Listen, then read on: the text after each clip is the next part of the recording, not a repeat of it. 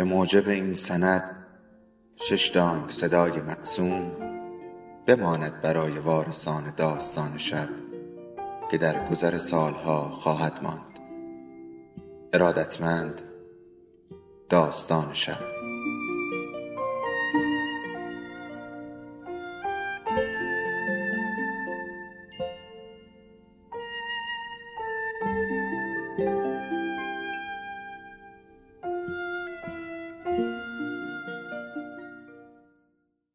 یکی بود یکی نبود.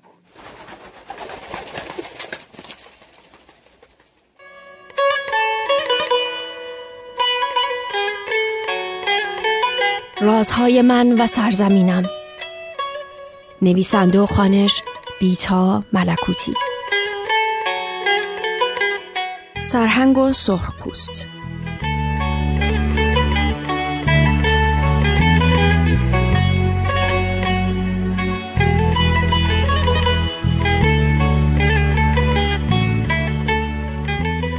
شاید وقتی جناب سرهنگ صدری با سه چمدان پر از قطاب، باقلوا، پشمک، سوهان اصلی، نان نخوچی، زرشک، کشمش پلویی، خرما، برگه هلو، رب انار، پسته کل قوچی، ماهی دودی، نان برنجی، نان سنگک، نان شیرمال، کنسرف های کل پاچو، کشک بادمجان و تخته های دراز لواشک آلو و زردالو و قرقروت، تمر هندی، یک گونی، برنج دمسیاه فرد علای تالش و چندین قلم از اقلام جور و واجور دیگر وارد فرودگاه جانف کندی نیویورک شد، هرگز در کابوس های گاه و بیگاه شبهایش هم نمی‌دید.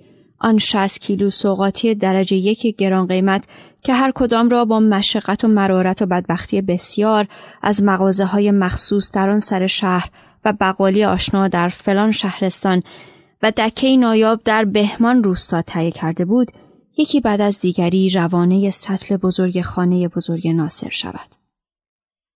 آخر پانزده سال می‌شد که ناصر را ندیده بود و نمی‌دانست که دیگر شیرینی را شیرین نمی‌خورد چون کالری دارد چاق می شود. تنقلات شور نمی‌خورد چون نمک برای قلب و عروق مضر است. ترشی را ترش نمی‌خورد چون کبدش ضعیف شده. بوی کله پاچه می‌زند زیر دلش. حالش از کشک به هم می‌خورد. نان از برنامه غذایش حذف شده. سالهاست که عادت پلو خوردن از سرش افتاده و دلش نمی‌خواهد هیچ بویی مثل بوی گلاب او را یاد کوچهشان در محله نارمک بیاندازد. ناصر آنقدر از سلامتی و از سلامت به نظر آمدن حرف زده بود که جناب سرهنگ ترسید تنباکوی عطری گران قیمتی را که سفارشی از دوبی برایش آورده بودند از داخل جیب کتش درآورد تا بعد از سالها دوباره با پسرش بنشینند تکیه بدهند به مخده های لاکی رنگ و با هم قلیان بکشند پنهانی از ربابه. آن زمانها که ربابه ناهید را با خودش می برد قم زیارت و یک شب هم خانه ام زری می ماندند سرهنگ و ناصر می نشستند روی زمین و با ولع قلیان می کشیدند و از دختر همسایه حرف می زدند که قد بلند بود و کشید و صاف و با ناز راه می رفت.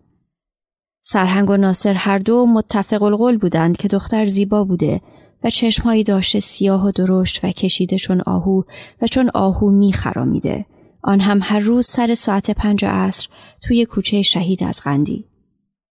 پدر و پسر هر روز ساعت پنج می پشت پنجره منتظر دختر که چون آهو می خرامیده. یعنی یک روز ناصر گفته بود که دختر همسایه راه نمی رود می خرامد و کلمه خرامیدن به نظر سرهنگ عجیب اما زیبا آمده و در ذهنش باقی مانده. شاید به همین خاطر بود که سرهنگ چشمهای خسته و خوابالود دختر را فراموش کرده بود اما راه رفتنش را هرگز. از فرودگاه تا خانه ناصر در جنوب نیوجرسی دو ساعت رانندگی بود. از این اتوبان به آن اتوبان. اتوبانهای عریض و طویل که انگار آغاز و پایانی نداشتند و دو ساعت تمام ناصر حرف زده بود. تمام راه و انگار سوالهایش پایانی نداشت. مامان ربابه چی شد که مرد؟ چرا دیر فهمیدن سرطان داره؟ چرا روزای آخر با من حرف نمی‌زد؟ کجا مرد؟ چه ساعتی مرد؟ روزای آخر چی می‌گفت؟ درد داشت؟ راه می‌رفت؟ چشاش می‌دید؟ گوشهاش میشنید؟ بعد هم گفت که می‌خواسته برای ختم و مراسم بیاید اما گرین کارت نداشته. بعد هم از ناهید پرسیده بود. داماد رو میشناختین؟ چی شد ناهید این خواستگارش انتخاب کرد؟ داماد مرد خوبیه؟ چی کار است؟ خوب پول در میاره؟ عروسی خوب برگزار شد؟ رعنا مثل مادرش خوشگل شده؟ شام عروسی چی بود؟ ناهید کدوم بیمارستان زایمان کرد؟ بیمارستان خوبی بود یا نه؟ بعد هم گفت که خیلی دوست داشته در مراسم عروسی خواهرش شرکت کند اما گرین کارت نداشته و بعد هم یک قطره اشک از گوشه چشمش ریخت. اما جناب سرهنگ به روی خودش نیاورد. انگار اشکی ندیده. تنها گفت که های ناهید و رعنا را با خودش آورده. به خانه که رسیدن ناصر چای درست کرد و رفت که بخوابد. تنها با یک شب به خیر خشک و خالی اما برای پدرش چای ریخته بود توی یک لیوان بزرگ سفید. سرهنگ حس کرد که صدایی مثل صدای گریه یک مرد را میشنود اما ترجیح داد همانطور بنشیند روی مبل گنده چرم مشکی اتاق تلویزیون و چشم بدوزد به صفحه پنجاه اینچی تلویزیون که مرد قوی هیکری با صدای انکر و لسفاتی داشت حلقومش را پاره می کرد و بقیه چای توت فرنگیش را سر بکشد که تمی نفرت انگیز داشت. از فردای آن روز هر روز سرهنگ تا ساعت هفت شب تنها بود و کاری نداشت جز آنکه زل بزند به درختهای قرمز و قهوه‌ای آن طرف پنجره که هر روز بیشتر لخت می شدند و فکر کند به حرفهای ناصر. اینکه سالها نگهبان ادارات بوده و یا های مسکونی. مسئول غذای خرسها و زرافه ها توی باغ وحش بوده. متصدی نصب دیش ماهواره بوده. متصدی حرس کردن درختان خیابان و زدن چمن خانه های مردم بوده. و تازه سه سالی می شود که با مادلین کمپانی خودشان را دارند. باید تابستون می آمدی اینجا آقا جون. صدا از پشت سر جناب سرهنگ بود. سرهنگ سر تاسش را برگردان طرف ناصر که دیگر موهایش جوگندمی بود و هنوز پر. مثل رباب مادرش که موهای پر قهوه‌ای رنگی داشت.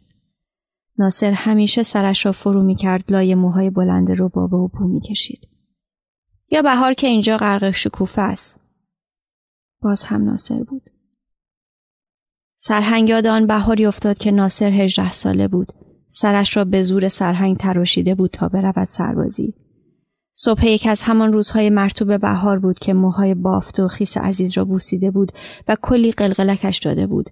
ناهید را انداخته بود توی حوز تا حسابی ریسه بروند و زور خنده بیفتند کف حیات نقلی خانه یک طبقه کوچه شهید از خندی و رفته بود. بدون آنکه از سرهنگ خدافزی کند.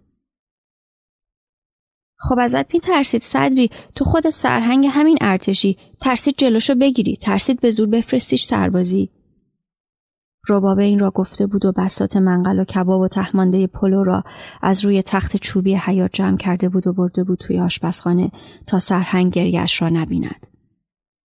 سرهنگ گاهی ناصر را حتی کتک می‌زد اما گاهی با هم سیگاری دود می‌کردند یا قلیان میکشیدند و از دختر همسایه حرف می‌زدند که چشمهای خسته سیاه داشت.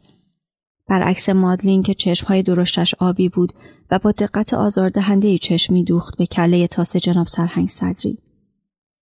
مادلین آخر هفته ها می آمد و شب هم می ماند. بلند حرف می‌زد بلند میخندید و دختر قد بلندی بود با تن ازولانی و موهای بور سیخ و بی حالت و اصرار عجیبی داشت که سینه های عمل کردش را به رخ سرهنگ بکشد. مادلین به نظر ناصر زیباترین زن جهان بود اما سرهنگ معتقد بود که زیبایی مادلین بوی ملافه می‌دهد بوی تخت و تشک و بالش البته این را به ناصر نگفته بود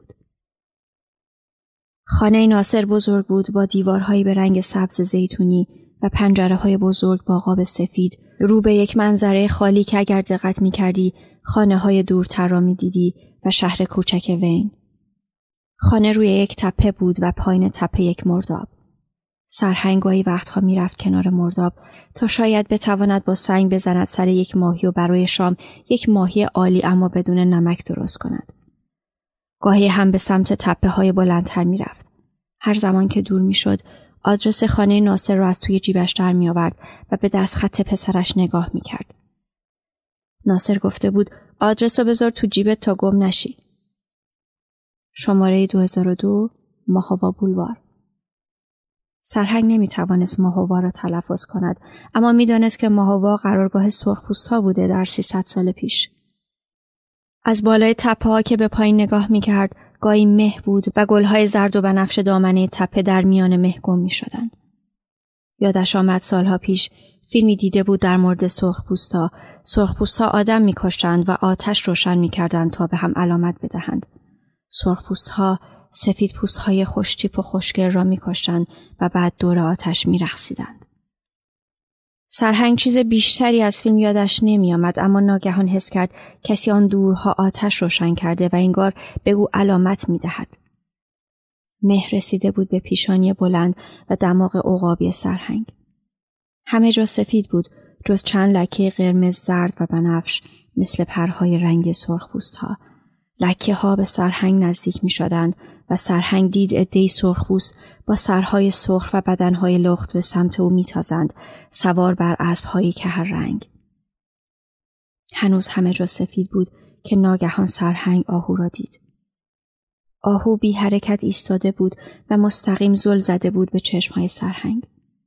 آهو ماده بود. بی مقدمه دردی کشنده در کمر سرهنگ پیچید. انگار سرخپوستی خبیس از آن چارشانه های گیسو به کمر رسانده و صورت رنگ کرده از پشت آهو ستون فقرات سرهنگ را هدف گرفته بود تا او را بکشد. سرهنگ از زور درد روی چمنهای زرد و گر شده تپه دراز کشید.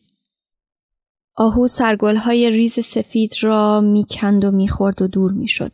آرام و بیخیال. شب مثل سیل باران میبارید. ناصر دیرتر از همیشه آمد. مس بود و علکی میخندید. هیکل درشتش را انداخت روی مبل بزرگی چرمی سیاه و کفشهایش را به سمت در اتاق نشیمن پرت کرد. میگه سهممو از کمپانی می‌خوام. اینو باش دختر گوه. یه آهوی ماده دیدم ناصر. خوشگل بود. ناصر چند ثانیه سکوت کرد. نازی و یادتون آقا جون؟ نازی؟ همون دختره همسایمون بود تای کوچه از قندی یادت نیست سرهنگ؟ سکوت کشدار احمقانه ای پاشیده شد توی اتاق. همون قد درازه دیلاقه دیگه یه مدت باش رفیق بودم ما فکر می‌کردیم چه خبره دیگه ولی زیاد مالی نبود اتفاقا ناصر خودش رو رساند به دستشویی و شروع کرد به بالا آوردن سرهنگ رفت توی اتاقش و از پنجره به بیرون نگاه کرد. شب از نیمه گذشته بود و دانه های درشت باران می‌خورد به پشت پنجره های اتاق مهمان. ناصر که دبستان می‌رفت هر وقت می‌خواست نقاشی بکشد خانه می‌کشید شبیه خانه خودش در شهر وین در جنوب نیوجرزی با یک هشت بزرگ به جای سقفش پر از پنجره و خانه را با سبز رنگ می‌کرد. سرهنگ دماغ قوزدارش را چسبان به سطح سرد شیشه. دیگر نمی توانست ساقه های تمام لخت درختان را تشخیص دهد. اما در خطوط مبهم طرحی که روی پنجره افتاده بود همان سرخپوست را دید با قدی بلند و موهایی بلندتر که می‌خورد به کمرش. سرخپوست از گله اسبهای رنگ جدا شده بود و آنجا به تنهایی ایستاده بود. سطح سیغلی نوک تیرش می درخشید در آن شب تاریک. سرهنگ رفت سراغ چمدانهای خالیش. سررسید بزرگی را از سوی چمدان درآورد. صفحات آذر ماه را ورق زد. به صفحه 28 که رسید مکس کرد. روی صفحه سفید آن نوشت روز بازگشت من به ایران. دوباره درد کمرش با شدت شروع شده بود. سرهنگ روی تخت راز کشید و چراغ مطالعه را خاموش کرد. جون 2006 نیویورک داستان شب بهانه است. برای با هم بودن دور هم نشستن شنیده شدن.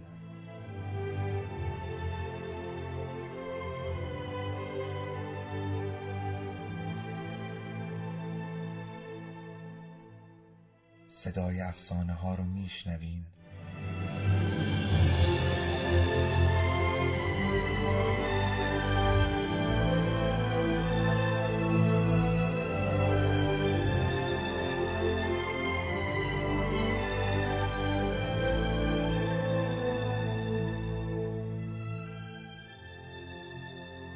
شبتون بخیر.